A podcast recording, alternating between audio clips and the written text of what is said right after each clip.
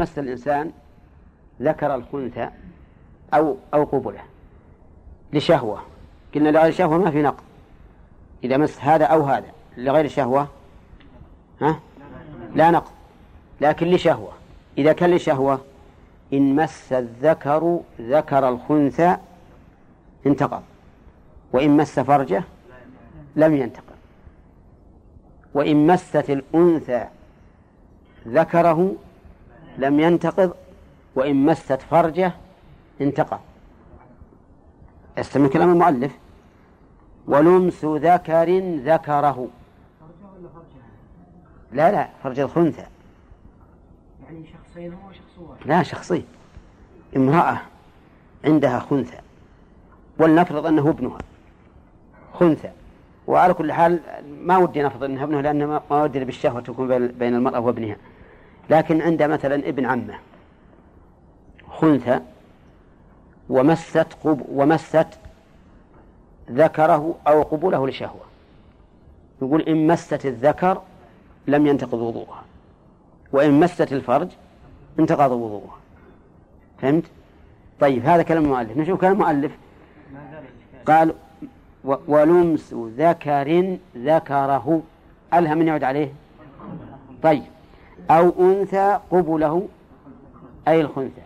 وقول لشهوة فيهما أي في المسألتين في مسألة لمس الذكر ذكره أو الأنثى قبله. ها؟ وش اللي بالفتح؟ صح. ذكره. أو أنثى قبله لشهوة فيهما في المسألتين. نشوف الآن كلام المؤلف قد يبدو أن الأمر بالعكس لكن نقول لا الأمر كما قال المؤلف إذا مس الذكر ذكره لشهوة فإن قدر أن الخنثى أنثى فقد مسها لشهوة. صح ولا لا؟ وإن قدر أن الأنثى ذكر فقد مس ذكره. فقد مس الذكر ذكره. يا إخواني عندنا رجلا هذا واحد خنثى على اليسار. واحد رجل ذكر. نعم. ذكر صحيح. على اليمين. هذا الذكر الصحيح مس ذكر الخنثى لشهوة. ها؟ نقول انتقض وضوءك. ها؟ وضوء اللامس الرجل الصحيح. ينتقض وضوء الرجل الصحيح. ينتقض وضوءه. هو مشكلة لا ما عنه. انتبهوا يا أخوان. العلة نقول لأنك لما مسست هذا الجزء من بدنه لشهوة إن كان أنثى فقد مسستها لشهوة ولا لا؟ أولى ومس المرأة لشهوة ينقض الوضوء كما سيأتي. وإن كان ذكرا فقد مسست ذكره ومس الذكر ينقض الوضوء. فال... فالآن انتقض وضوءك على كل تقدير. لأننا إن قدرنا أن الخنثى ذكر فقد مسست ذكره. وإن قدرنا أن الخنثى أنثى فقد مسستها لشهوة. واضح يا أخواني؟ ما هو منفصل يا أخي. ذكر متصل. بعيد. سرب سرب لمه لمسه. كم يلمس هالذكر هذا. سبحان الله. أنت تظن أن الرجل يلمس ذكره هو؟ لا لا لا لا. لمس ذكر ذكره أي ذكر الخنثى. رجل أنا مثلت لكم يا جماعة. أوجدوا لي خنثى حتى نحطه قدامنا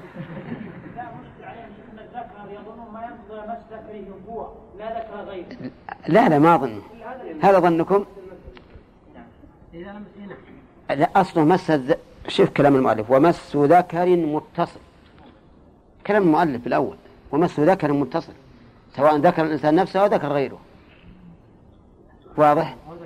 أو ذكر غيره. أنا ظنيت أنكم فاهمين هذا. إي لا ولو كان. أو ذكر غيره. أنتم فهمتم المسألة هذه؟ إذا مس الرجل ذكر الخنثى. أنا قال لكم الخنثى هذا مشكل أمره. ها؟ زيد وعمر زينب. لأن الخنثى ما ندري هو ذكر ولا أنثى نسميه عمرو زين طيب زيد استمع الآن. هذا زيد مس هذا الخنثى. واضح؟ مس ذكره لشهوة. نقول الآن انتقض وضوءك على كل تقدير. على كل تقدير. لأننا إن قدرنا أنه أنه ذكر فقد مس ذكره. إن قدرنا أنه أنثى فقد مسها لشهوة ومس الرجل المرأة لشهوة ينقض الوضوء. ما في السؤال. تمام الآن؟ طيب. مس أنثى قبله لشهوة. مس أنثى قبله لشهوة. ينقض الوضوء. سذا طيب. هذه امرأة صحيحة. امرأة صحيحة. ما هي خنثى؟ عندها خنثى. فمست قبل الخنثى لشهوة. ينتقض وضوءها. صح؟ لماذا؟ نقول هذا الخنثى إن كان ذكرا فقد لمستيه لشهوة. ومس المرأة الرجل لشهوة ينقض الوضوء. وإن كان الخنثى أنثى فقد مسست فرجها. ومس فرج المرأة ينقض الوضوء. اتضح المقام ولا لا؟ طيب. جئنا للرجل مرة ثانية. هذا الرجل مس فرج الأنثى آه، الخنثى لشهوة. مس فرج الخنثى لشهوة. ما ينتقض وضوءه. يا جماعة ما ينتقض وضوءه. يمس الفرج. ما ينتقض وضوءه. رجل يمس فرج الخنثى لشهوة. ما ينتقض وضوءه. لماذا؟ إن كان إن كان الخنثى ذكرا ذكرا فقد مسه لشهوة ومس الذكر الذكر لشهوة لا ينقض الوضوء. عرفتم؟ وإن كان أنثى فقد مس فرجها وانتقض وضوءه. لكن ما عندنا علم الآن. في شك. فيبقى الوضوء على أصله ولا ينتقض الوضوء. واضح؟ طيب. ها؟ واضح؟ نعيدها مرة ثانية هذا رجل صحيح وخنثى مشكل الرجل الصحيح مس بيده فرج الخنثى لشهوة ها؟ طيب نقول ما ينتقض وضوءه لماذا؟ لأن هذا الخنثى يحتمل أنه ذكر ويحتمل أنه أنثى إن كان أنثى وش حكم وضوء اللامس؟ ينتقض لأنه فرج. إن كان ذكرا لا ينتقض.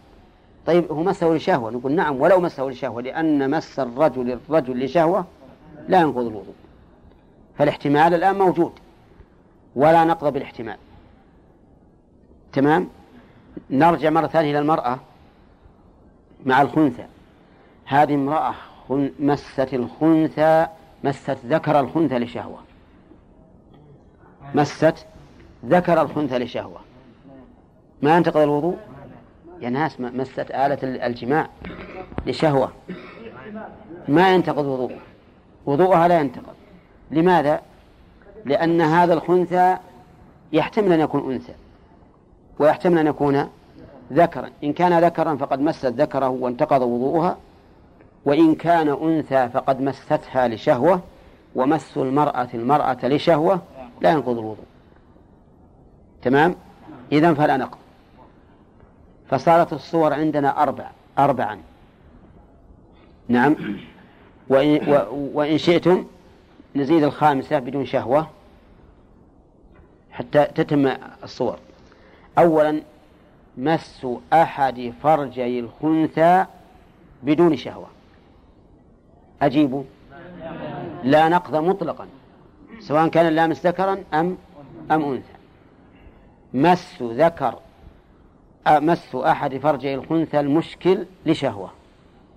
له أربع صور. صورتان ينتقض وصورتان لا ينتقض. الصورتان التي ينتقض رقم واحد إذا مس الذكر ذكره. رقم اثنين إذا مست الأنثى فرجه. الصورتان التي لا ينتقض. رقم واحد إذا مس الذكر فرجه وإذا مست الأنثى ذكره. هذه الصورة. أما أما التعليل فقد علمتموه. التعليل فهمناه طيب. يقول المؤلف رحمه الله ومسه امرأة بشهوة أو تمسه بها. هذا أي الناقض؟ ما خرج من سبيل وخارج من بقية البدن وزوال العقل ومس الذكر المتصل. الخامس. الخامس. مسه الضمير يعود على الإنسان أو الذكر. مسه أي الذكر. ما هو الخنثى؟ يعني ومس الرجل أو مس الذكر امرأة بشهوة أو تمسه بها. المس هنا ما قيده المؤلف. ما قيده بكونه باليد أو بالكف فيكون عاما ولا لا؟ يكون عاما.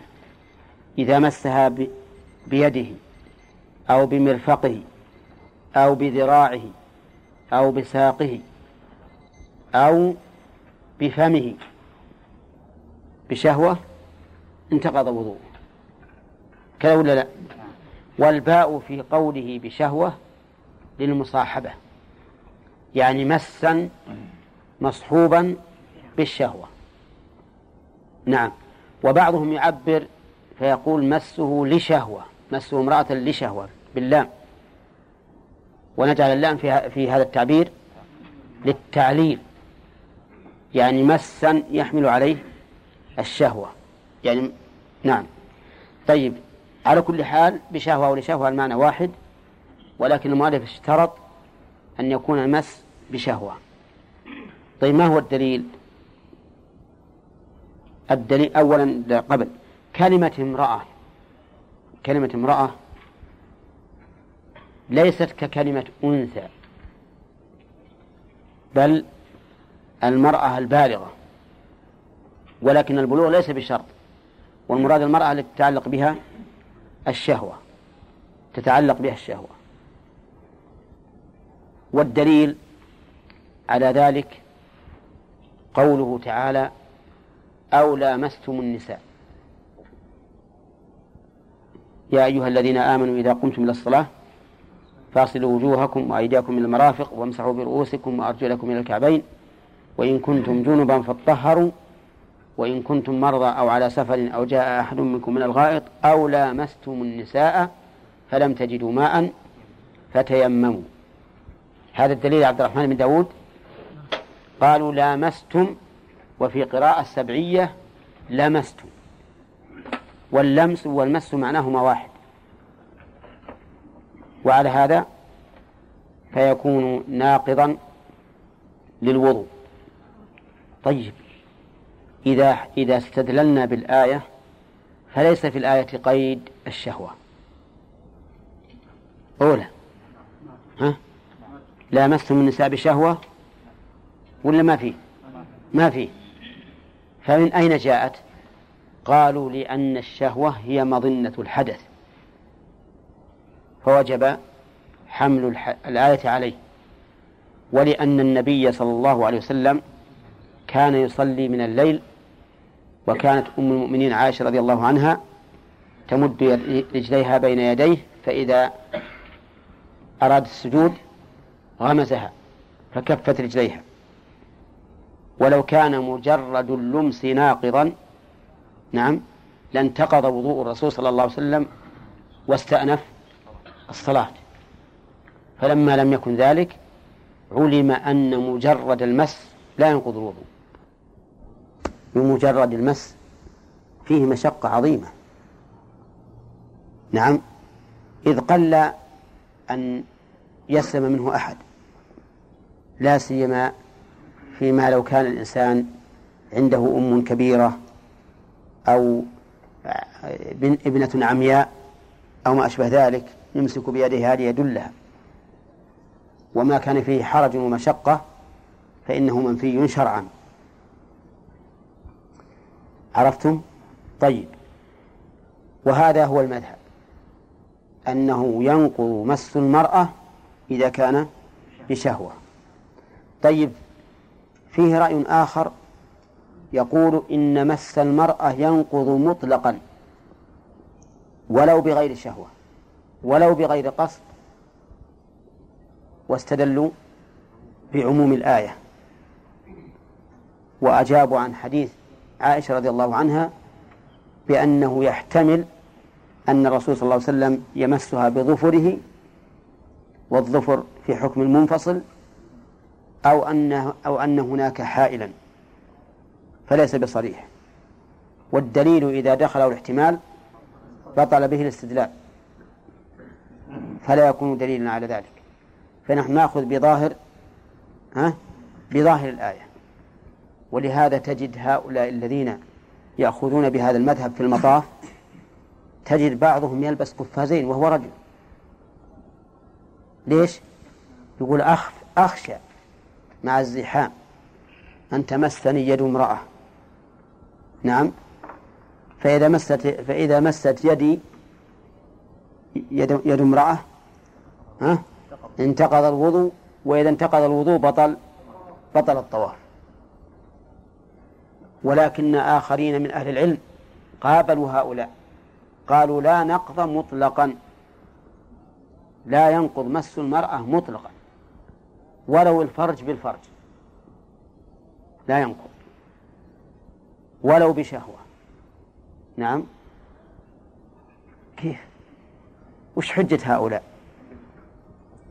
قالوا حجتنا في هذا ما صح عن النبي صلى الله عليه وسلم أنه قبل امرأة من نسائه وخرج إلى الصلاة ولم يتوضأ. حدثت به عائشة ابن أختها عروة بن الزبير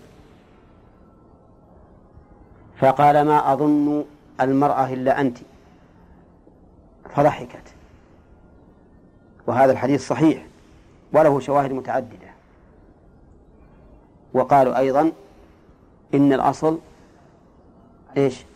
عدم النقض حتى يقوم دليل على النقض دليل صحيح صريح. لأن الرجل وقد ذكرتها من قبل إذا أتم طهارته بمقتضى الدليل الشرعي ها فلا يمكن أن ترتفع هذه الطهارة إلا بدليل شرعي. وعلى هذا فعندنا الآن دليل إيجابي ودليل لا سلبي. الدليل الإيجابي أن الرسول صلى الله عليه وسلم كان يقبل ولا يتوضأ. والدليل السلبي عدم الدليل. أنه لا هناك ليس هناك دليل ومن ادعى النقص فليتفضل. فإن قالوا نحن ندمغكم بكلام الله عز وجل أو لامستم النساء وفي قراءة سبعية أو لمستم النساء. فالجواب أن المراد بالملامسة الجماع. كما صح ذلك عن ابن عباس رضي الله عنهما امرأة لشهوة فيهما؟ ومسه امرأة بشهوة أو تمسه بها. مسه الضمير يعود على الرجل. مسه. نبدأ من جديد الآن. مسه أي مس الرجل امرأة بشهوة. الباء هنا للمصاحبة. يعني مسا مصحوبا بشهوة. وقوله مسه أي الرجل ظاهر كلامه العموم. وأنه لا فرق بين الصغير والكبير والعاقل والمجنون والحر والعبد. وقوله امرأة. كلمة امرأة تطلق في الغالب على المرأة البالغة ولكن المراد بها هنا أنثى الأنثى مطلقا. فظاهره أنه يشمل الأنثى سواء كانت صغيرة أو كبيرة حرة أو عبدة من محارمه أو من غير محارمه. ما دام لشهوة فإنه ينتقض. ولكن الفقهاء رحمهم الله قيدوا ذلك بمن بلغ سبعا سواء من اللامس أو من الملموس. من اللامس أو من الملموس لا بد أن يبلغ سبعا. يعني إذا يشترط للرجل إذا مس المرأة بشهوة أن يكون قد بلغ سبع سنين. وللمرأة الملموسة أن تكون قد بلغت سبع سنين. وهذا أيضا فيه نظر لأن الغالب أن من له سبع سنوات الغالب أنه لا يدري عن هذه الأمور شيئا. ولهذا قيده بعض العلماء بمن يطأ مثله ويطأ مثلها يعني بمن تشتهى. والذي يطأ مثله كما مر علينا من تم له عشر سنوات والمرأة من تم لها تسع سنوات. وعلى هذا فيكون الحكم معلقا بمن هو محل للشهوة وهذا أصح. وذلك لأن الحكم إذا علق على وصف فلا بد أن يوجد محل يكون قابلا ها لذلك الوصف. أما إذا لم يوجد محل قابل لذلك الوصف فإن هذا الوصف يكون لاغيا لأنه لا محل له. وعلى هذا فلا بد من أن يكون اللامس والملموس ها محلا للشهوة بحيث يوطأ مثله إن كان ملموسا ويطأ مثله مثله إن كان لامسا. وقول المؤلف مسه كلمة مس لا تصدق إلا على ما إذا لم يكن حائل. أما مع الحائل فلا مس. وعلى هذا فلو ضم الإنسان امرأته بشهوة لكن ما خرج شيء فإنه لا ينتقض وضوءه. لماذا؟ لعدم اللمس. والمؤلف رحمه الله يقول مسه امرأة ولم يقيد باليد كما قيد في مس الفرج. وعليه فإذا مس المرأة بيده أو رجله أو ذراعه أو أي مكان من البدن منه أو منها فإن الوضوء ينتقض إذا كان بشهوة. بعد هذا نقول ما هو الدليل على أن مس المرأة لشهوة ينقض الوضوء؟ الدليل على ذلك قوله تعالى أو جاء أحد منكم من الغائط أو لامستم النساء. وفي قراءة سبعية أو لمستم النساء. واللمس هو الجس باليد أو بغيرها أدنى ملامسة ولأن مسها لشهوة مظنة الحدث بخروج شيء قد لا يعلم به وما كان مظنة فإنه يلحق بالمئنة بالعلم. بدليل النوم. لما كان مظنة الحدث كان موجبا للوضوء. فعندنا الآن ها دليل وتعليل.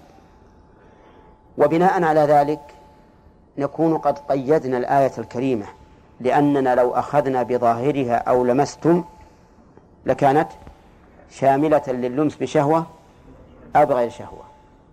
لكن قيدناها بالذي لشهوة لأنه مظنة الحدث.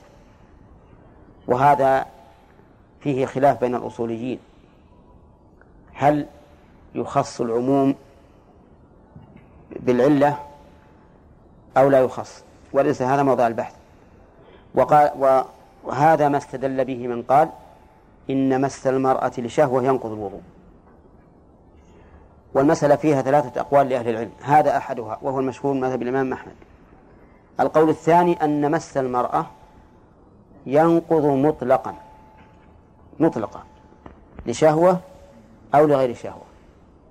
أي امرأة يمسها رجل لشهوة أو لغير شهوة من محارمه أو من غير محارمه فإنه فإن وضوءه ينتقض. حتى لو تصافح امرأة انتقض وضوءه لعموم قوله أو لامستم النساء. ما في الآية ما في الآية قيد. فيجب أن نأخذ بعمومها. القول الثالث أنه لا ينتقض الوضوء مطلقا. عكس القول الثاني. وعللوا واستدلوا لذلك وعللوا أيضا. أما استدلالهم فقالوا إنه إن عائشة رضي الله عنها أخبرت أن النبي صلى الله عليه وسلم قبل بعض نسائه وخرج إلى الصلاة ولم يتوضأ.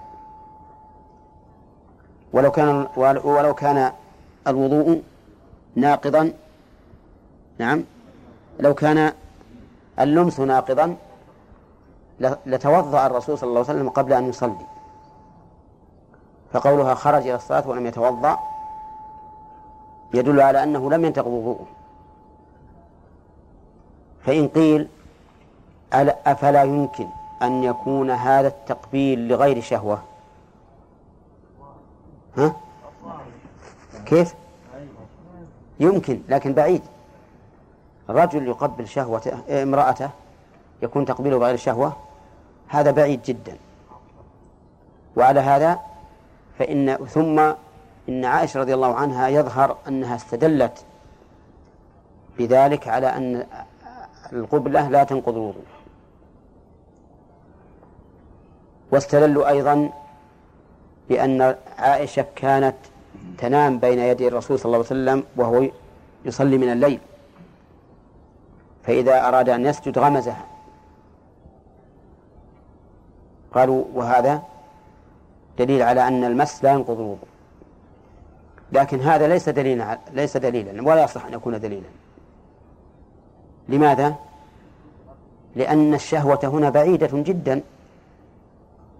نعم هو دليل على من يقولون إن المس ناقض مطلقا. هذا صحيح. إذا كان الرسول يمس بشرتها عند غمزه إياها بدون بدون حائل. وأما التعليل وهو تعليل قوي. فقالوا إن الوضوء حين تم صح بمقتضى دليل شرعي. وما ثبت بمقتضى دليل شرعي ما يجوز أن يرفع إلا بدليل شرعي. إلا بدليل شرعي. فإذا وهذا كلام سليم ولا غير سليم؟ هذا كلام سليم لا شك فيه. والأصل عدم النقض لكن إذا قال قائل عندنا دليل شرعي. الآية الكريمة أو لامستم النساء. هذا دليل شرعي. وعندنا تعليل وهو أن مس المرأة لشهوة مظنة الحدث فوجب أن ينتقض الوضوء به. إذن لا بد أن نجيب على هذا الدليل وإلا صار الحق مع من يقول إن المس ها ينقض الوضوء. نعم إما مطلقا أو لشهوة. طيب أجابوا عن هذا. قالوا إن الآية الكريمة يراد بالملامسة فيها الجماع. وش الدليل؟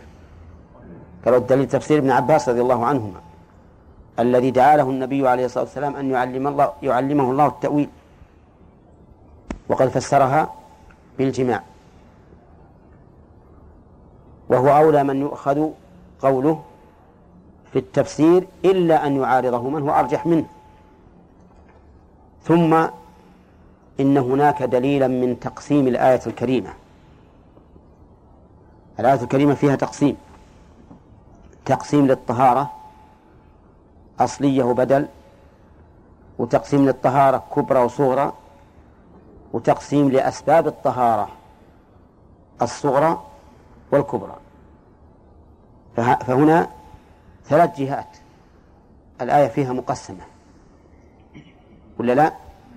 طهارة أصلية بدل والثاني صغرى وكبرى والثالث سبب أصغر وسبب أكبر. ولننظر قال الله تعالى يا أيها الذين آمنوا إذا قمتم إلى الصلاة فاصلوا وجوهكم وأيديكم إلى المرافق وامسحوا برؤوسكم وأرجلكم إلى الكعبين. هذا هذه طهارة بالماء أصلية.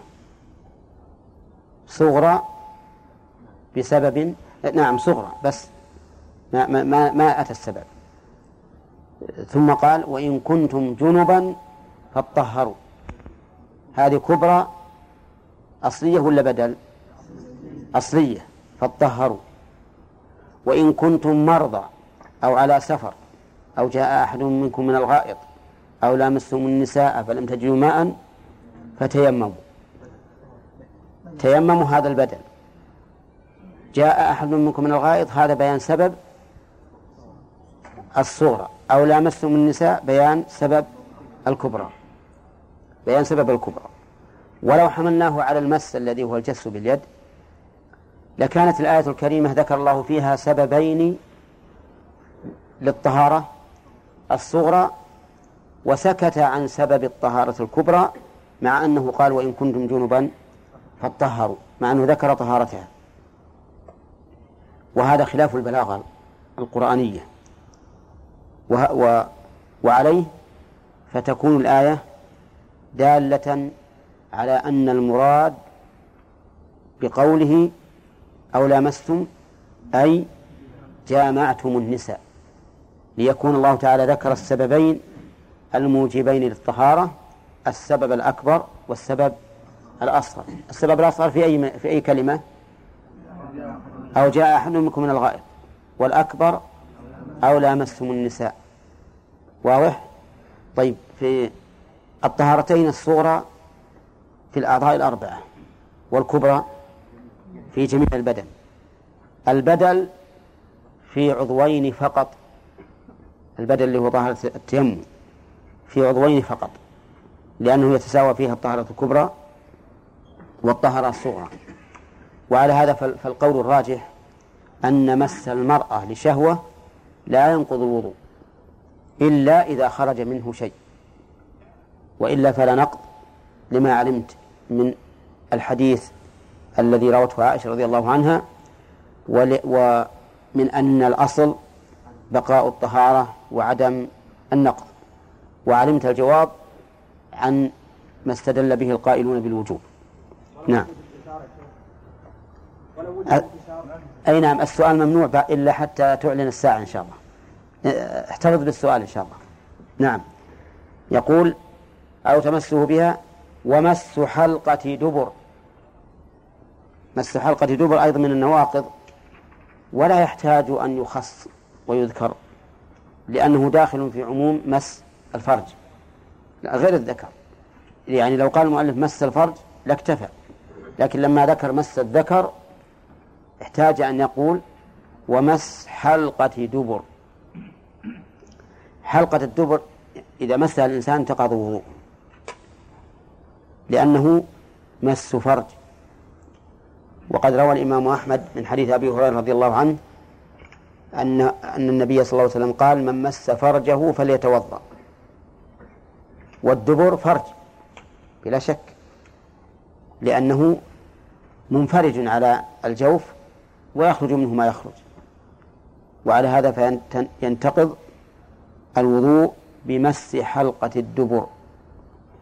وهذا فرع مما سبق من قولنا إن مس الذكر ينقض. وعلى هذا فنقول إن القول الراجح أنه لا ينقض الوضوء ولكن يستحب فقط. وقول مس حلقة لكن لو مس ما هو قريب من الحلقة من الصفحتين. وهما جانب الدبر. هل ينتقض وضوء أم لا؟ ها؟ لا.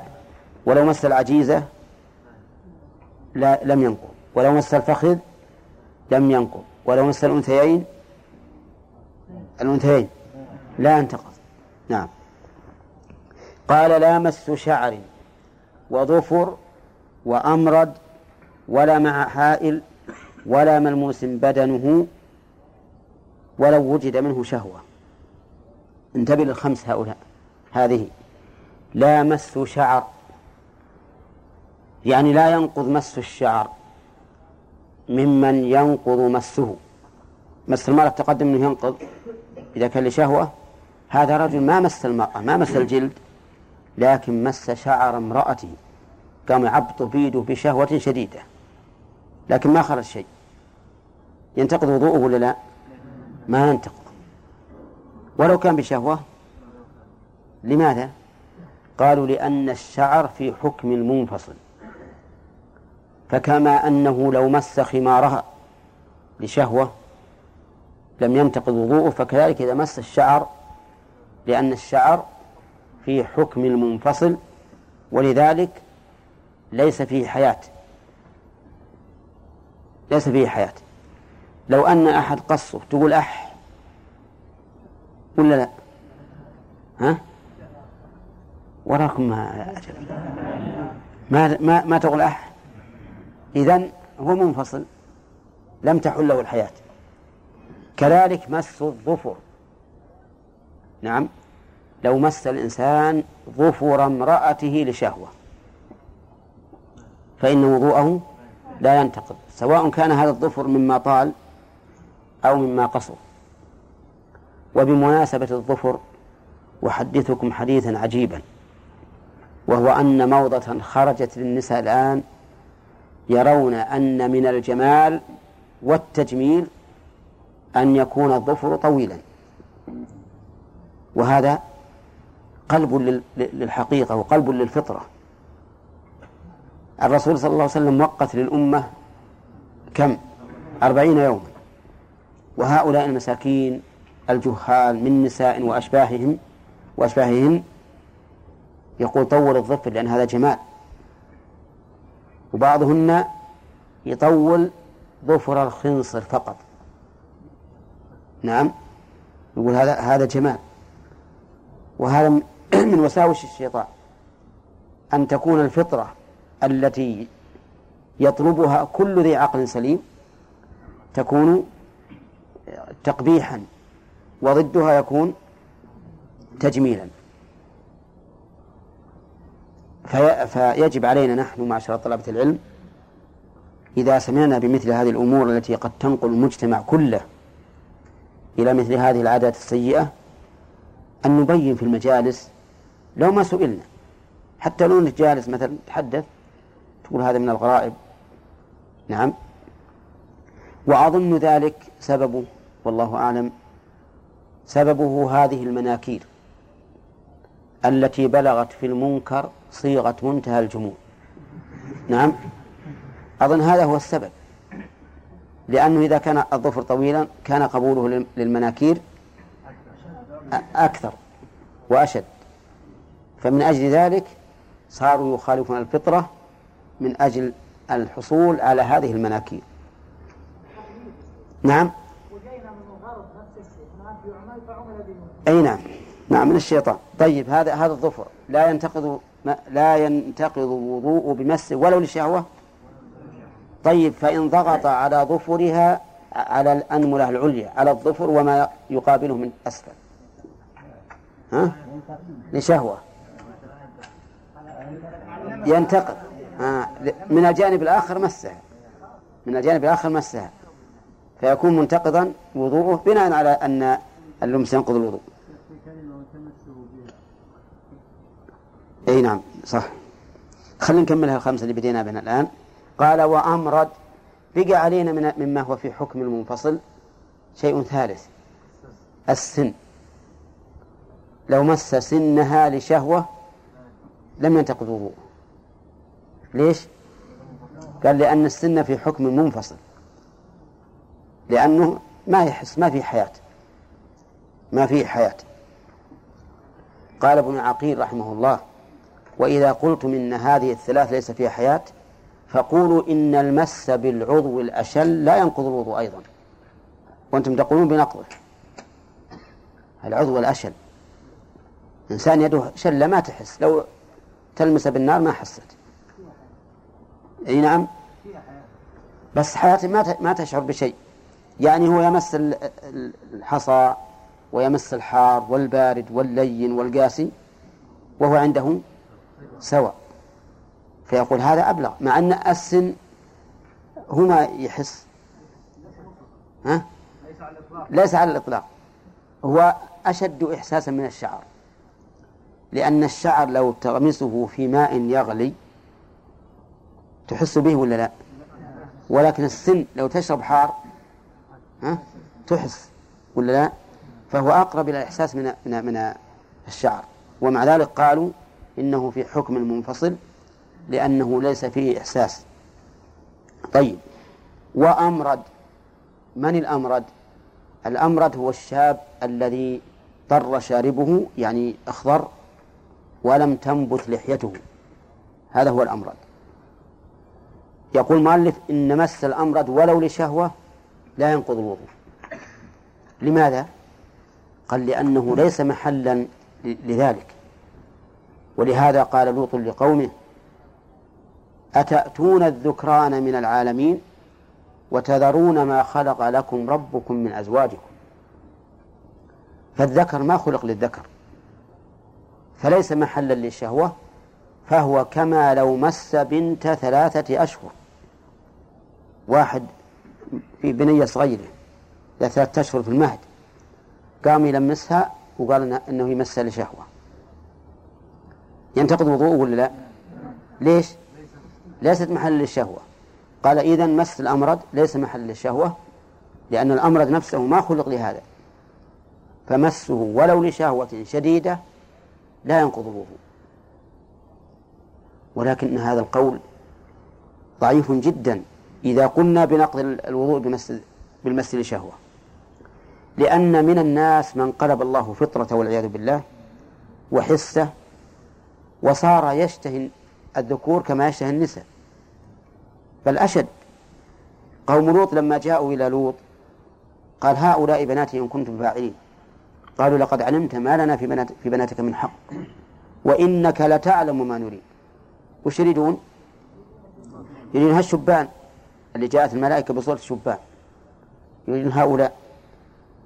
فكون العقل السليم والفطرة تأبى أن تتعلق بذكر هذا صحيح. لكن يوجد من قلب الله فطرته وصار يتعلق بالذكور أكثر مما يتعلق بالإناث.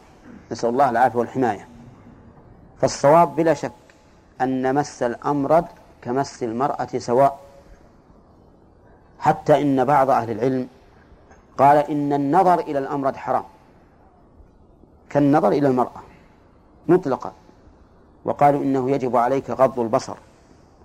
وقال شيخ الإسلام لا تجوز الخلوة بالأمرد ولو لقصد التعليم. لأن الشيطان يجري من ابن آدم مجرى الدم. وكم من أناس كانوا قتلى لهذا الأمر. فأصبحوا والعياذ بالله فريسة للشيطان والأهوى وهذه مسألة يجب الحذر منها. ولهذا كان القول الراجح الصواب المقطوع به أن عقوبة اللوط فاعلا أو مفعولا به راضيا القتل بكل حال إذا كانوا بالغين عاقلين حتى وإن كانوا غير محصنين. الزنا ما فيه رجم إلا في الإحصان وأما اللواط والعياذ بالله ففيه القتل بكل حال. قال شيخ الإسلام رحمه الله إن الصحابة أجمعوا على قتل الفاعل والمفعول به. أجمعوا. لكن اختلفوا كيف يقتل. فأبو بكر رضي الله عنه حرقهم بالنار. وعبد الله بن الزبير حرقهم بالنار اللوطية. وكذلك عبد الملك حرقهم بالنار لأن فعلتهم هذه فعلتهم هذه فعلة من أقبح المنكرات. ولهذا قال الله تعالى ولا تقربوا الزنا إنه كان فاحشة. فاحشة. يعني من الفواحش. نكرة. لكن في اللواط قال قال لوط لقومه أتأتون الفاحشة الفاحشة. كأنها بلغت في الفحش غايته وأعلاه والعياذ بالله. فالصواب بلا شك أن اللواط موجب للقتل. ويقتله الإمام بما يرى أنه أردع عن هذه الفعلة هذه الفعلة الخبيثة. لأن هذه الفعلة مشكل ما يمكن التحرز منها إطلاقا. لكن الزنا قد يتحرز منه. فإن الرجل إذا وجد معه امرأة قل تعال ما هذه المرأة؟ لكن رجل معه رجل وش ماذا نقول؟ وهذا كما قالوا أيضا إن قتل الغيلة موجب للقتل بكل حال ولو عفى أولياء المقتول لأن قتل الغيلة لا يمكن التحرز منه. وهذه الفاحشة كذلك. فالحاصل أن مس الأمرد إذا قلنا بأن مس المرأة لشهوة موجب للوضوء فمس الأمرد ها؟ كذلك. مس الأمرد كذلك. قال وأمرد ولا مع حائل. يعني ولا المس مع حائل. لماذا؟ لأن المس حقيقته الملامسة بدون بش... بدون حائل. قال ولا ملموس بدنه. هذا رجل يمس امرأة لشهوة لكن هي امرأة عجوز كبيرة. باردة الشهوة. ما تشتهي إطلاقا. وهو يمس بشرتها بشهوة. ينتقض وضوءه وهي لا ينتقض وضوءها لأن ما عند الشهوة. لكن القريب قال المؤلف ولو وجد منه شهوة. لو وجد منه شهوة فإنه لا ينتقض. ليش؟ قال لأن هذا لامس وهذا ملموس. لامس وهذا ملموس. فإذا لا ينتقض الوضوء. طيب امرأة مع زوجها وهي شابة وهو شاب ويقبلها لشهوة وهي كذلك تشتهي مترددة معه نقول ها هو يتوضأ وهي لا تتوضأ. مع أن العلة واحدة. نعم. ولهذا القول الصحيح في هذه المسألة أن الملموس إذا وجد منه شهوة ها انتقض وضوءه. على القول بأن بأن اللامس ينتقض وضوءه. وهو القياس. قال الموفق رحمه الله كل بشرتين حصل الحدث بمس إحداهما فإن الطهارة تجب على اللامس والملموس. قال فهذا التقاء الختانين فيه مجامع ومجامع. الرجل مجامع والمرأة مجامعة إذا التقى الختانان بدون إنزال منهما على من؟ يجب الغسل على من؟ عليهما جميعا. المجامع والمجامع. إذن اللامس والملموس لشهوة يجب عليهما الوضوء لأن البشرتين التمستا لشهوة. فكذلك الختانان آه فكذلك آه كما لو التقى الختانان كما لو التقى الختانان. وهذا القول الذي ذهب إلى الموفق قول صواب. لكنه أيضا مبني على القول بأن مس المرأة لشهوة ينقض الوضوء. هذه خمسة ولا ستة؟ مع الست مع السن ستة. طيب. مس الشعر والظفر والسن والأمرد والمس مع حائل والملموس بدنه. وقد علمتم القول الصواب في بعضها. أما قول المؤلف أو تمسه بها. تمسه أي المرأة. كذا. تمسه أي المرأة. فاعل ولا مفعول؟ ولها في قول تمسه يعود على الرجل. يعني أو تمس المرأة تمس المرأة الرجل لشهوة فينتقض وضوءها. كيف؟ وش الدليل؟ الله ما قال أو لامستن الرجال. قال أو لامستم النساء. قالوا الدليل القياس.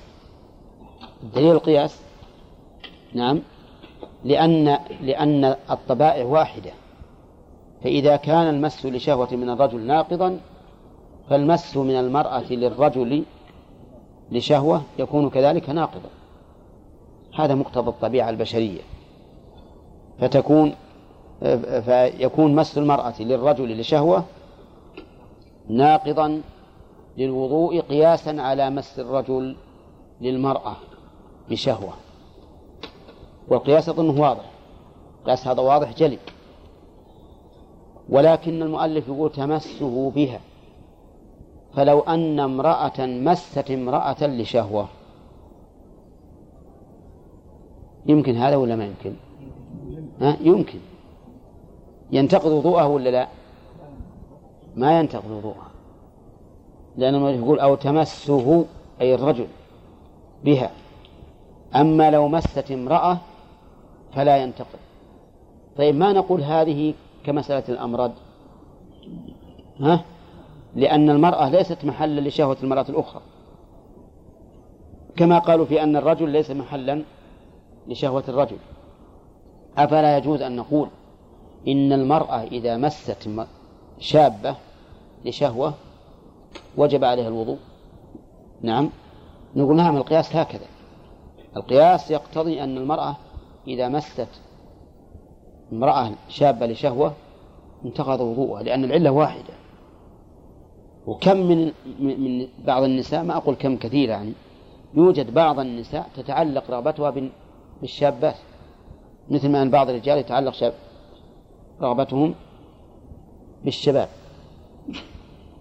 وما دام وما دامت العلة معقولة نعم فإن ما ما شارك الأصل في العلة وجب أن يعطى حكمه أو حكمه.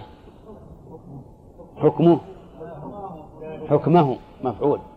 وجب أن يعطى حكمه. صح؟ كما في قوله تعالى فقاتل في سبيل الله لا تكلف إلا نفسك. ها؟ إلا نفسك أي لا تكلف إلا نفسك. يعني لا تكلف أنت إلا نفسك. نعم. نعم. نعم. طيب لم ترجح لا لا. كيف؟ رجحنا. رجحنا عدم النقض ولو بشهوة نعم.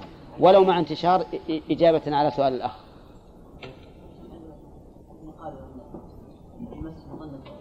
نعم.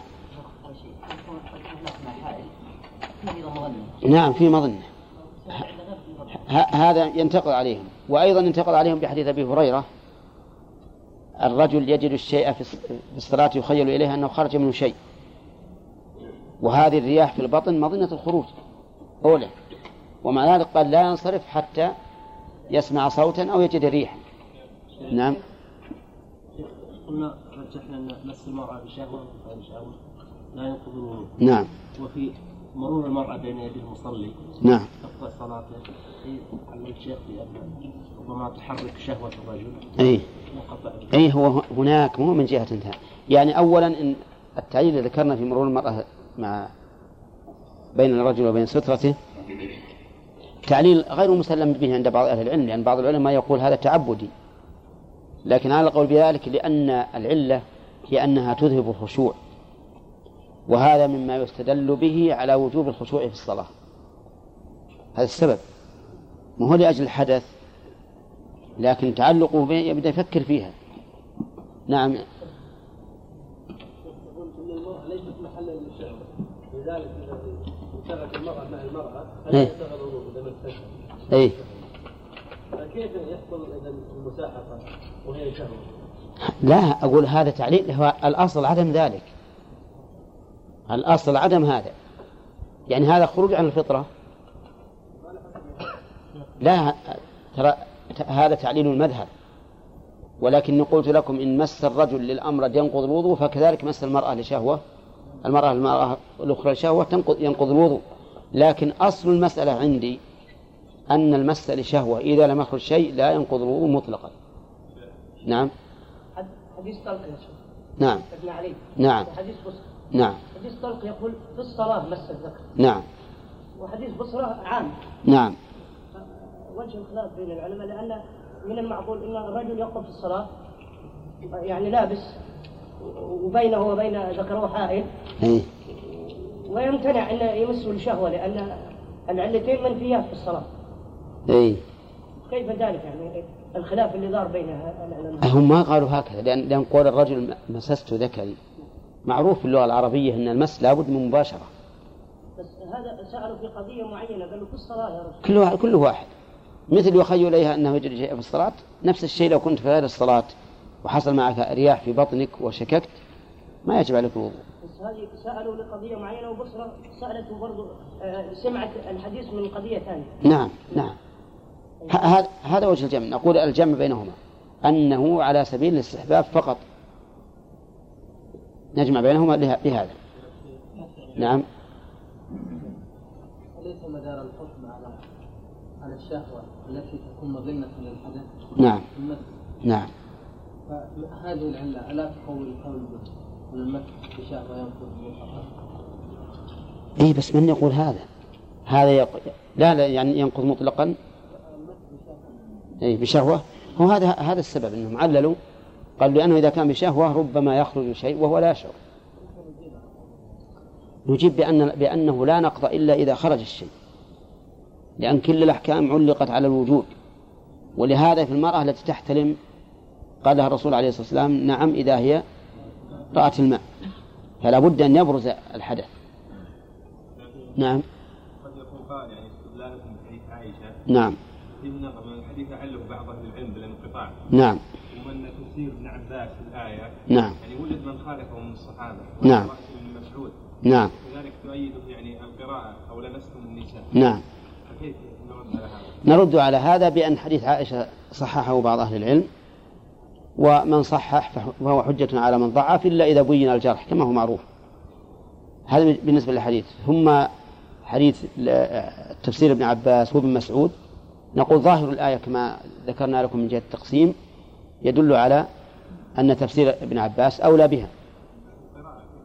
أما القراءة فاللمس يطلق على على على هذا. المس واللمس كله يطلق على الجماع. وإن طلقتموهن من قبل أن تمسوهن وقد فرضتم لهن فريضة وما أشبه ذلك. لا جناح عليكم إن طلقتم النساء من أن تمسوهن. وهذا يكن الله عن الجماع بمثل هذا لأنها جرت العادة بأن ما يستحيا من ذكره صريحا يكن عنه. نعم. هؤلاء البنات قلنا أنهم طبعا كفار فكيف يزوجهم بنات إن قلنا بالتزويج قلنا ما يعرض عليهم عليهم بناته فمشكلة أيضا حاشا للوط أن يفعل. كيف الجواب؟ لا ما في شك إنه, إنه يريد أن يزوجهم بناته بمقتضى الشريعة لكن ما نعرف عدد الشريعة عندهم هل هي توافق شريعتنا في تحريم نكاح الكافر أم لا لأن لأ لأنك تعرف أن تحريم نكاح الكافر ما نزل إلا متأخرا بعد بدر أي نعم. هم مجموعة ها. أقول هم مجموعة ظاهرهم نعم. هم مجموعة كيف يزوج أو يزوج اثنين فقط يزوج اللي, اللي, اللي يمكن تزويجه. وبعض العلماء يقول هؤلاء بناته إنه يشير إلى بنات إلى نساء قومه. وينقض غسل ميت. ينقض غسل غسل بالفتح. بمعنى تغسيل بمعنى تغسيل وأما غسل بالضم فهو المعنى الحاصل بالتغسيل. إذا ينقض غسل الميت أي تغسيل الميت. يعني لو أن أحدا غسل ميتا فإن وضوءه ينتقض. وسواء غسل كله أو غسل بعضه. وقول المؤلف غسل الميت يشمل الذكر والأنثى والصغير والكبير. فلو أن رجلا غسل طفلا صغيرا وجب عليه الوضوء انتقض وضوءه. ولو أنه غسل رجلا بالغا نعم انتقض وضوءه. ولو كان ابنه ها ولو كان ابنه. ولو أن امرأة غسلت امرأة كبيرة أو صغيرة انتقض وضوءها. حتى من وراء حائل نعم حتى من وراء حائل. لأن المؤلف يقول غسل الميت ولم يقل مس. يعني لو وضع على يده خرقة وصار يغسل فإنه ينتقض وضوءه مطلقا. وهذا الذي مشى عليه المؤلف من مفردات مذهب الإمام أحمد. يعني أن الأئمة الثلاثة على خلافهم وحينئذ تكون المسألة من مسائل النزاع بين أهل العلم ولدينا قاعدة أصلها الله عز وجل لنا وهي أن مسائل النزاع ترد إلى الله ورسوله. فما وافق الكتاب والسنة قبل وما لا فلا. فلننظر ما دامت هذه المسألة من مفردات مذهب الإمام أحمد فمعناه أن أو فمقتضاه أن جمهور أهل العلم على خلاف ذلك. أي على أن تأصيل الميت لا ينقض الوضوء. تغسيل الميت لا ينقض الوضوء. بالكم طيب ما حجة هذا القول؟ أعني القول بوجوب الوضوء. حجتهم ما روي عن ابن عمر وأبي هريرة وابن أصبر وابن عباس ثلاثتهم أنهم أمروا غاسل الميت بالوضوء. نعم. طيب. هؤلاء ثلاثة من الصحابة. كم بقي من الصحابة؟ ها؟ بقي كثير.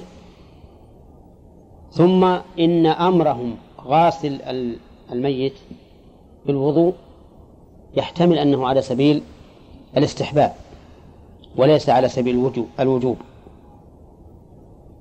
هذا هذا الدليل. الدليل إذن ما روي عن عبد الله بن عمر وابن عباس وأبي هريرة بأمر غسل الميت بالوضوء. تعليل قالوا لأن غاسل الميت غالبا قد يمس فرجه. ومس الفرج ناقض الوضوء. مس الفرج ناقض الوضوء. وحينئذ أوجبنا على من غسل ميتا أن يتوضأ. أما الذين قالوا بعدم النقض فقالوا إن النقض يحتاج إلى دليل شرعي يرتفع به الوضوء الثابت بدليل شرعي. فنحن وإياكم متفقون على أن هذا الرجل على طهارة. أليس كذلك؟ إذا غسل الميت فنحتاج إلى دليل من كتاب الله أو سنة رسوله أو الإجماع على أن تغسيله ينقض الوضوء. التمسنا في القرآن ما وجدنا شيئا. في السنة ما وجدنا شيئا. في الإجماع ها ما وجدنا شيئا. المخالفون أكثر من الموافقون من الموافقين. فيكون على هذا عدم النقض أسعد بالدليل من النقض. ونجيب عن أمر هؤلاء الصحابة الثلاثة بأن الأمر يحتمل أن يكون على سبيل الاستحباب. وفرض شيء على عباد الله من غير دليل تطمئن إليه النفس أمر صعب. لأن فرض ما ليس بفرض كتحريم ما ليس بحرام. ولأننا إذا فرضنا عليهم الوضوء أبطلنا صلاتهم. إذا صلوا بدون وضوء. وإبطال الصلاة يحتاج إلى دليل. كيف نجترئ على أن نقول لهذا الرجل الذي غسل الميت وصلى بدون وضوء؟ كيف نجترئ عليه ونقول عبادتك فاسدة؟ يجب عليك أن تعيدها بعد الوضوء. صعب. يحتاج إلى دليل بين. ولهذا يجب علينا أن نتحرى في مسألة نواقض الوضوء. فلا نجترئ على قول بأن هذا ناقض إلا إذا وجدنا شيئا واضحا يكون حجة لنا عند الله سبحانه وتعالى. أن نوجب على عباد الله ما لم يجبه أو أن نفسد عبادات عباد الله بدون بدون دليل. وأما التعليل الذي قالوا إنه ربما يلمس فرج الميت فينتقض وضوءه بمس الفرج. فنقول إن هذا القياس غير صحيح. أولا أننا لا نسلم أن مس الفرج ها ناقض الوضوء. هذه واحدة. ثانيا سلمنا أنه ناقض الوضوء فاحتمال أن يكون مس فرجه لا يوجب الوضوء أليس كذلك؟ كما لو شك هل خرج منه شيء أم لا فقد قال النبي عليه الصلاة والسلام لا يخرج لا ينصرف حتى لا ينصرف حتى يسمع صوتا أو يجد ريح ونقول لهم أيضا ما تقولون فيما لو غسل حيا لو غسل حيا إنسان مريض يحتاج إلى تغسيل فغسله هل ينتقض وضوءه؟ ها؟ يقولون لا احتمال أن يكون مس فرجه وارد في تغسيل الحي وارد فالعلة التي ذكرتم إذا انتقضت بتغسيل الحي ولهذا كان الصواب الذي اختاره الموفق شيخ الإسلام ابن تيمية وجماعة من أهل العلم أن تغسيل الميت لا ينقض الوضوء ما هو الدليل؟ عدم الدليل وش الكلام هذا؟ ها؟ الدليل عدم الدليل. أنا أقول لك أعطني دليل وتقول الدليل عدم الدليل. كيف هذا؟ نعم نقول عدم الدليل على النقض نعم. وعدم المفسد فيما كان قائم الإصلاح. ها دليل. عدم وجود المفسد فيما كان قائم الإصلاح دليل. والله أعلم. أكل اللحم خاصة من الجزور. أكل اللحم. شرحين ذا. أبد؟ طيب أكل اللحم خاصة. كلمة خاصة تعود إلى اللحم. لا إلى الجزور لأن الجزور تغني عن كلمة خاصة. أكل اللحم من الجزور ناقض الوضوء. وهذا أيضا من مفردات الإمام أحمد. والأئمة الثلاثة على خلاف ذلك. فما هو شرح المؤلف؟ قال أكل اللحم. كلمة أكل اللحم يعم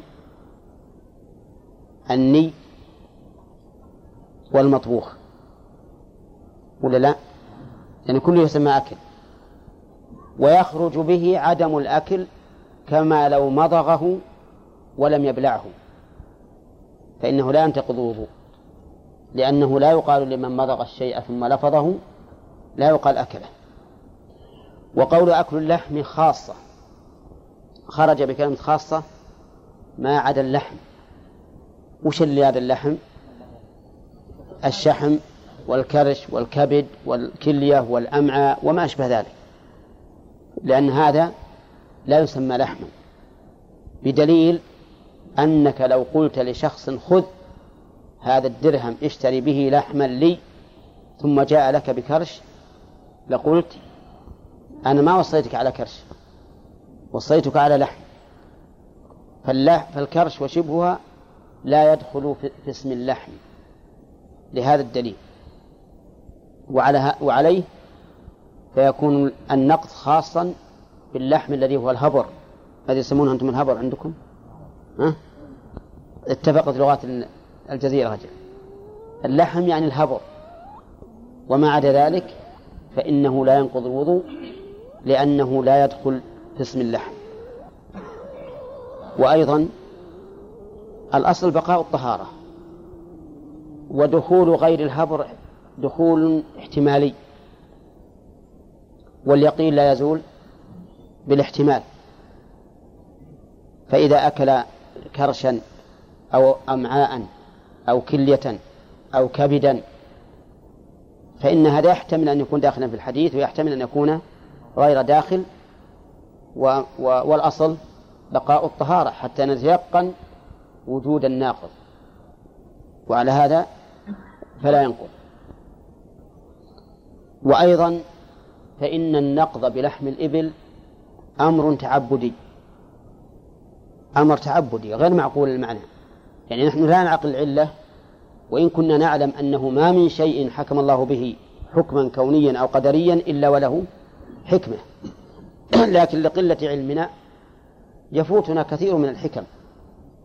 وما فاتنا وما فاتنا حكمته من الأحكام فإننا نسميه اصطلاحا تعبديا. بمعنى أنه علينا أن نتعبد لله به وإن لم نعلم حكمته. وإذا كان الأمر تعبديا فإنه لا يمكن الإلحاق والقياس. لأن من شرط القياس أن يكون الأصل معللا إذ أن القياس إلحاق فرع بأصل لعلة في حكم لعلة جامعة. وإذا كان لا بد من العلة فالأمور التعبدية غير معقولة المعنى وحينئذ لا نلحق غير الهبر بالهبر. عرفتم؟ هذا هو حجة القائلين بأن لحم الإبل هو الهبر خاصة. وقوله من الجزور من الجزور. كلمة من الجزور تعني الناقة. خرج به اللحم من غير الجزور. حتى وإن شارك الجزور في الحكم. كالبقر مثلا البقرة تسمى بدنة. ومع ذلك فإن لحمها لا ينقض الوضوء. اللحم المحرم ينقض الوضوء ولا لا؟ يعني لو اضطر الإنسان إلى أكل الميتة أو إلى أكل حمار فله أن يأكل ولا ينتقض الوضوء فما عدا لحم الإبل لا ينقض الوضوء سواء كان حلالا أو حراما أبيح للضرورة أو حراما تجرأ الإنسان عليه من غير ضرورة فإنه لا ينقض الوضوء لماذا؟ لأن الأصل بقاء الطهارة حتى يوجد دليل على النقض يبقى عندنا ما هو الدليل على أن لحم الإبل ينقض الوضوء؟ الدليل قال الإمام أحمد فيه حديثان صحيحان عن النبي صلى الله عليه وسلم. حديث البراء وحديث جابر بن سمرة. حديث جابر بن سمرة سئل النبي صلى الله عليه وسلم أنا أتوضأ من لحوم الإبل؟ قال نعم. قال أتوضأ من لحوم الغنم؟ قال إن شئت.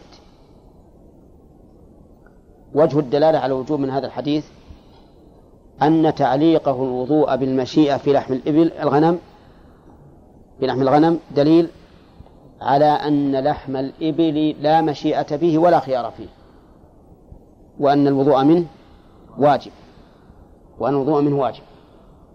وأما حديث البراء ففيه توضأوا من لحوم الإبل. بلفظ الأمر. توضأوا من لحوم الإبل. والأصل في الأمر الوجوب. فعلى هذا يكون عندنا في ذلك حديثان صحيحان كما صححهما الإمام أحمد وكلاهما في مسلم. وإذا ثبت عن النبي عليه الصلاة والسلام ذلك فإنه يجب علينا التمشي بمقتضاه. إذن هل العلماء الذين خالفوا الإمام أحمد في هذا. قد عصوا الله لأنهم تركوا الواجب. نعم. هم مجتهدون. لكن ليس كل مجتهد مصيبا. قد يجتهد الإنسان ويخطئ. وإذا كان قد بذل وسعه في طلب الحق ولكنه لم يوفق للصواب فإن له أجرا على اجتهاده وعذرا في خطئه. لأن الله تعالى لا يكلف نفسا إلا وسعها. الذين احتج... الذين قالوا بعدم النقض يقولون إن إنه قد روى أهل السنن من حديث جابر رضي الله عنه. قال كان آخر الأمرين من رسول الله صلى الله عليه وسلم ترك الوضوء مما مست النار. ترك الوضوء مما مست النار. وكلمة مما مست عام. يشمل نعم الإبل وغير الإبل. وهو قد صرح كان آخر الأمرين ترك الوضوء. وإذا كان آخر الأمرين فالواجب أن نأخذ بالآخر فالآخر من الشريعة لأن الآخر يكون ناسخا للأول وهذا معلوم.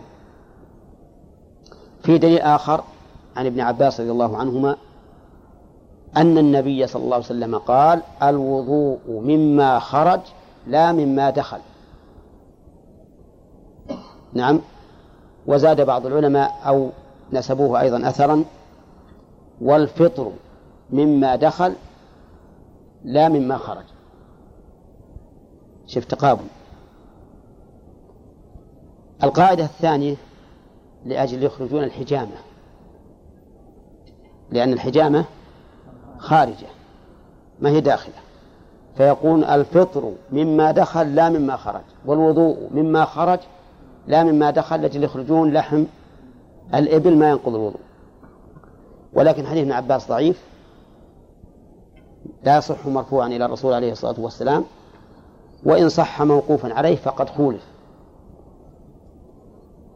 وأما حديث جابر كان آخر الأمرين ترك الوضوء من مسجد النار فإنه لا يعارض حديث الإبل حديث نقض الوضوء بلحم الإبل فضلا عن كونه ناسخا له. كيف لا يعارضه؟ لأن حديث جابر عام وحديث الإبل خاص والقاعدة المتفق عليها بين أهل العلم أن العام يحمل على الخاص وأنه يخرج منه الصورة التي قام عليها دليل التخصيص تخرج من العام. عرفتم؟ وحينئذ هل هناك تعارض حتى نقول بالنسخ؟ لا. ولا يجوز لنا أن ننسخ أو أن نحكم بالنسخ مع إمكان الجمع. لأن النسخ مع إمكان الجمع معناه إبطال أحد الدليلين مع أنه ليس بباطل. إذن ما الغرض من حديث جابر؟ لا بد أن يكون له, له حكمة يعني. سياقه هو أن الرسول صلى الله عليه وسلم كان قد أمر بالوضوء مما مست النار وصح عنه الأمر بذلك. أمر بالوضوء مما مست النار. فقال جابر كان آخر الأمرين ترك الوضوء. وعلى هذا فإذا كان الرسول أمر وترك أمر وترك. فمن أهل العلم من أصل أصلا لكنه ليس بأصيل. وقال إن الرسول عليه الصلاة والسلام إذا أمر بشيء وفعله صار الفعل خاصا به وبقي الأمر بالنسبة للأمة على مدلوله يعني الوجوب انتبه لهذه القاعدة. ولكن هذا هذا الأصل غير أصيل لأن سنة الرسول صلى الله عليه وسلم قوله وفعله. فإذا عارض قوله فعله أو بالع... عارض قوله فعله. إذا عارض قوله فعله فإن أمكن الجمع فلا خصوصية لأننا مأمورون بالاقتداء به قولا وفعلا. ولا يجوز أن نحمله على الخصوصية مع إمكان الجمع لأن معنى ذلك إهدار شطر من السنة وهو السنة الفعلية بدون حاجة إلى ذلك. والصواب أنه إذا أمر بشيء وفعله إذا أمر بشيء وفعل خلافه الصواب أنه يدل على أن الأمر ليس للوجوب. هذا هو الصواب بلا شك. فيبقى الأمر كما هو ولكنه ولكن فعل الرسول عليه الصلاة والسلام يدل على أنه ليس بواجب. وهذا هو القول الراجح والذي عليه جمهور أهل العلم.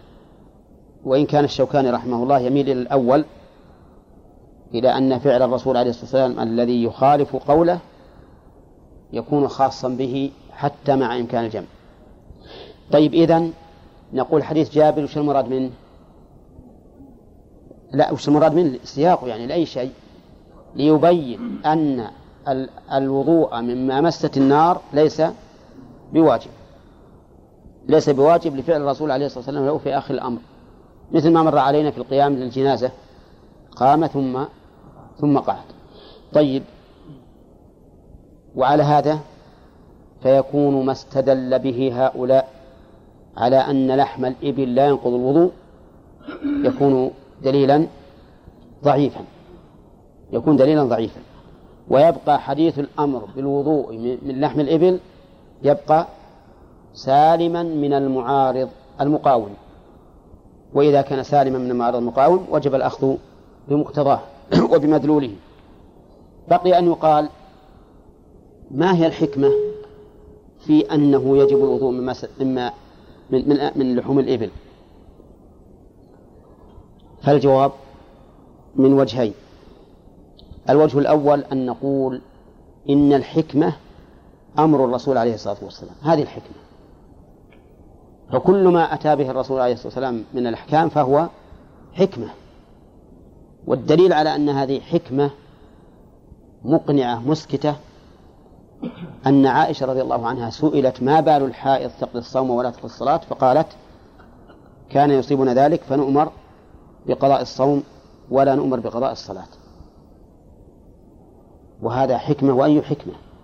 وما كان لمؤمن ولا مؤمنة إذا قضى الله ورسوله أمرا أن يكون لهم الخيرة من أمرهم. هذه حكمة. لأننا نؤمن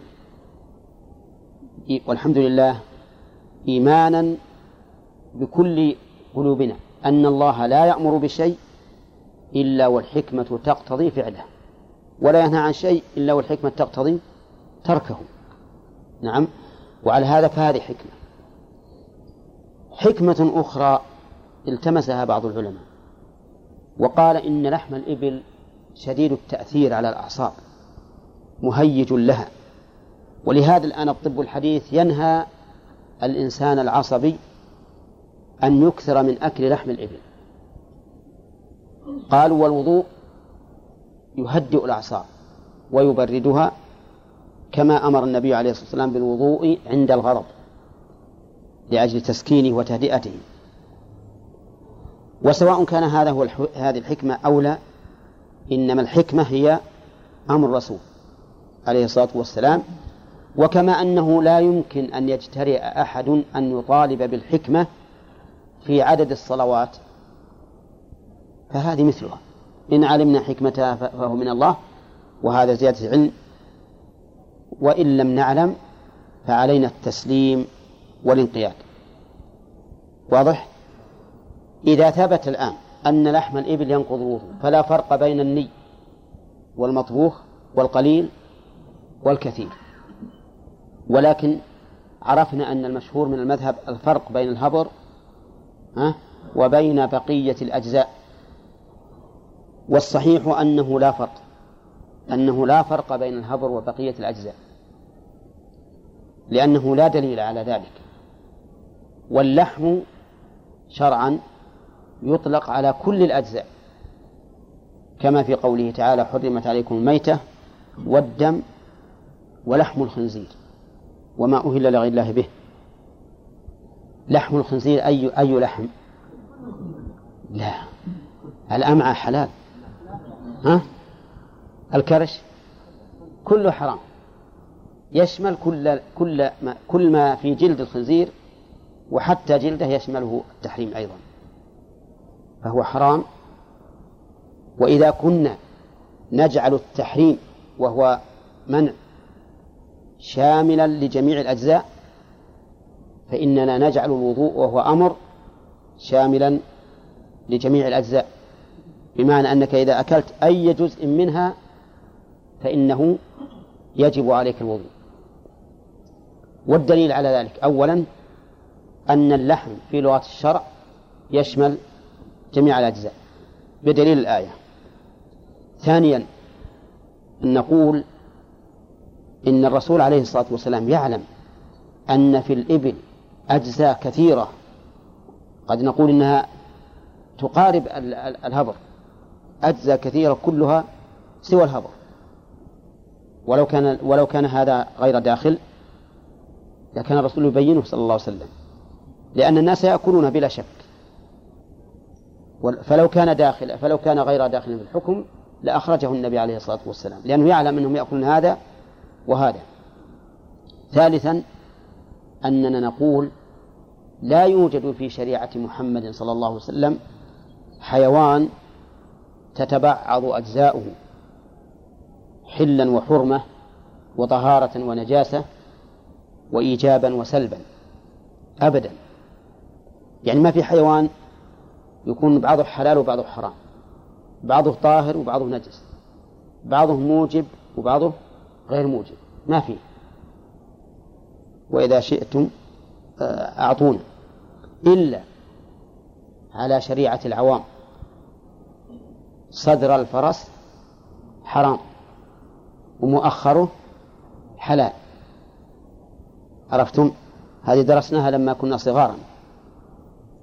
يقولون إن صدر الفرس حرام ومؤخره حلال. لماذا؟ قالوا لأن صدره يقابل الأعداء. يقابل الأعداء.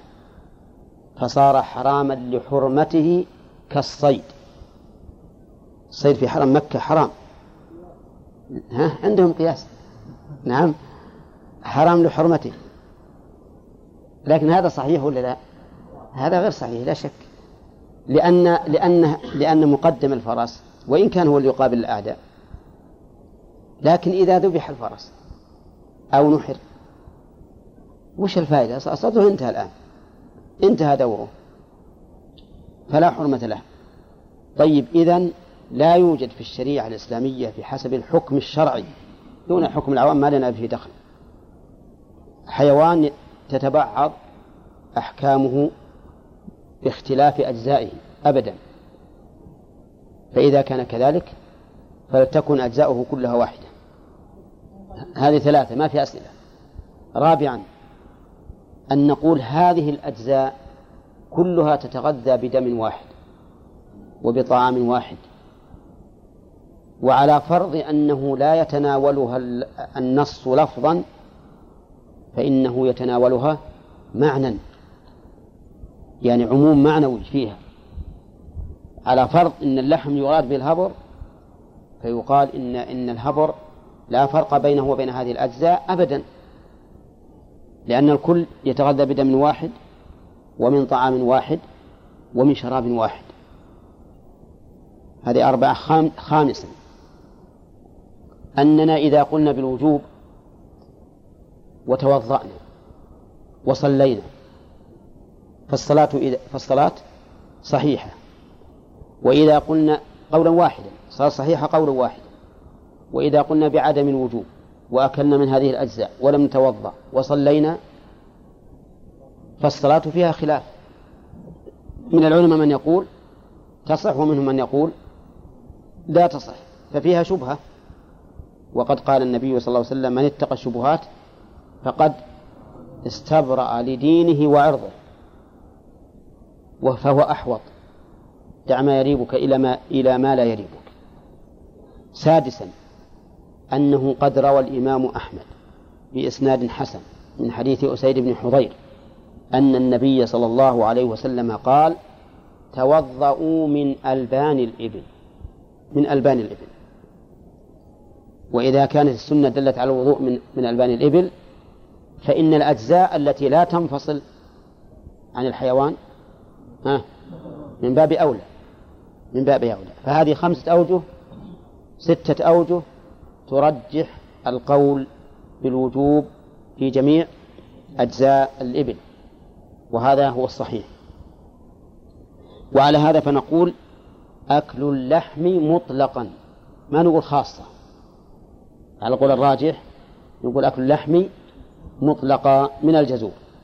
طيب الجزور لو كانت صغيرة. صغيرة حاشي صغير. ها؟ يشمل اللفظ لو هو ما يجزي في الأضحية. ها؟ وإن لم يجزي في الأضحية. لأن الحديث عام. من لحوم الإبل وهو عام. لا يقال إن لحم الصغير ترف كلحم الضأن.